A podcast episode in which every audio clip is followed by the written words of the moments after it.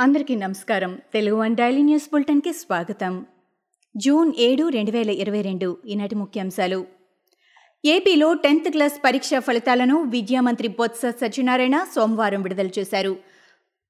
ఫలితాల్లో బాలికలే పైచేయి సాధించారు. ఫలితాల్లో ప్రకాశం జిల్లా ప్రథమ స్థానంలో నిలవగా అనంతపురం జిల్లా చివరి స్థానంలో ఉంది.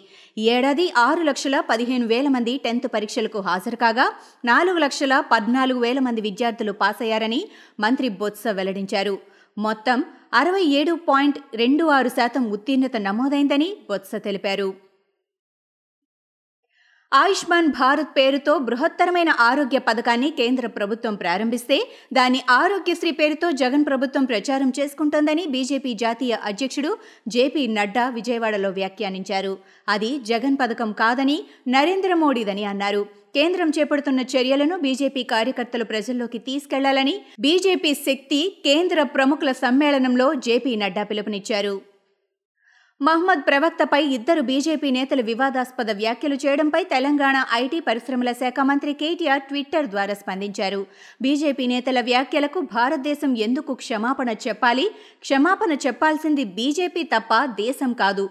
విద్వేషం వెదజల్లుతున్నందుకు ముందుగా బీజేపీ క్షమాపణ చెప్పాలి అని ప్రధాని మోడీని ఉద్దేశించి కేటీఆర్ ట్వీట్ చేశారు. నల్గొండ బోనాలతో ఈ నెల ముప్పైన తెలంగాణ బోనాల జాతర మొదలవుతుంది. జూలై పదిహేడున ఉజ్జయిని మహంగాళి అమ్మవారి బోనాలు పద్దెనిమిదిన రంగం భవిష్యవాణి జరుగుతాయి. జూలై ఇరవై నాలుగున భాగ్యనగర బోనాలు జూలై ఇరవై ఐదున ఉమ్మడి దేవాలయాల ఘటాలను ఊరేగిస్తారు. జూలై ఇరవై ఎనిమిదిన నల్గొండ బోనాలతో ఉత్సవాలు ముగుస్తాయి. అత్యంత సంపన్నుడి హోదా నుంచి దివాళా స్థాయికి చేరిన రిలయన్స్ గ్రూప్ ఏడీఏ అధినేత అనిల్ అంబానీ మరింత చిక్కుల్లో పడ్డారు. రిలయన్స్ గ్రూప్నకు చెందిన ఎనిమిది వందల కోట్ల విలువైన వెల్లడించని విదేశీ ఆస్తులు పెట్టుబడులకు సంబంధించిన అనిల్ అంబానీపై బ్లాక్ మనీ యాక్ట్ ప్రయోగిస్తూ ఆదాయ పన్ను విభాగం ఆదేశాలు జారీ చేసింది.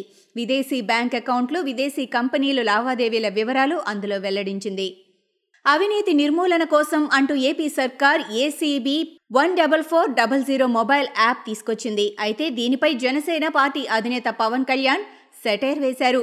వైసీపీ పాలకుల అవినీతి గురించి వారి ఎమ్మెల్యేల దోపిడీ దౌర్జన్యాల గురించి ఫిర్యాదు చేయాలంటే ప్రజలు ఏ యాప్ డౌన్లోడ్ చేసుకోవాలి అని జనసేన అధినేత పవన్ కళ్యాణ్ ట్విట్టర్ వేదికగా వ్యంగ్యంగా ప్రశ్నించారు.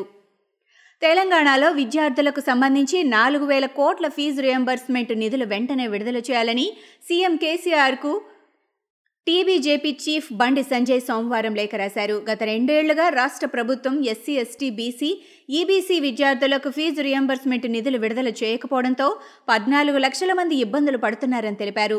ఆర్భాటంగా ప్రచారం చేసుకోవడానికి కోట్ల ఖర్చు చేస్తున్న సర్కార్ ఫీజు రియంబర్స్మెంట్ నిధులు రిలీజ్ చేయకపోవడాన్ని తప్పుబట్టారు.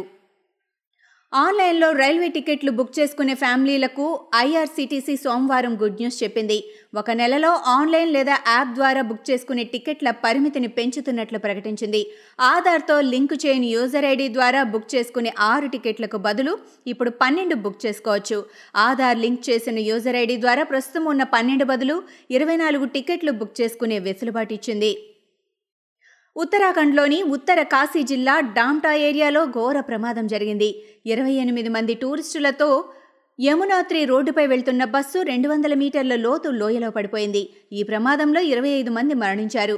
తీవ్ర గాయాలు తగిలిన ముగ్గురికి ఆసుపత్రుల్లో వైద్యులు చికిత్స చేస్తున్నారు. యాత్రికులంతా మధ్యప్రదేశ్లోని పన్నా జిల్లా వాసులుగా గుర్తించారు. వారంతా యమునోత్రికి వెళ్తుండగా ఈ ప్రమాదం జరిగింది.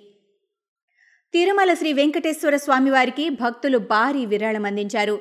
తమిళనాడుకు చెందిన కొందరు భక్తులు పది కోట్ల రూపాయల విరాళం అందజేశారు.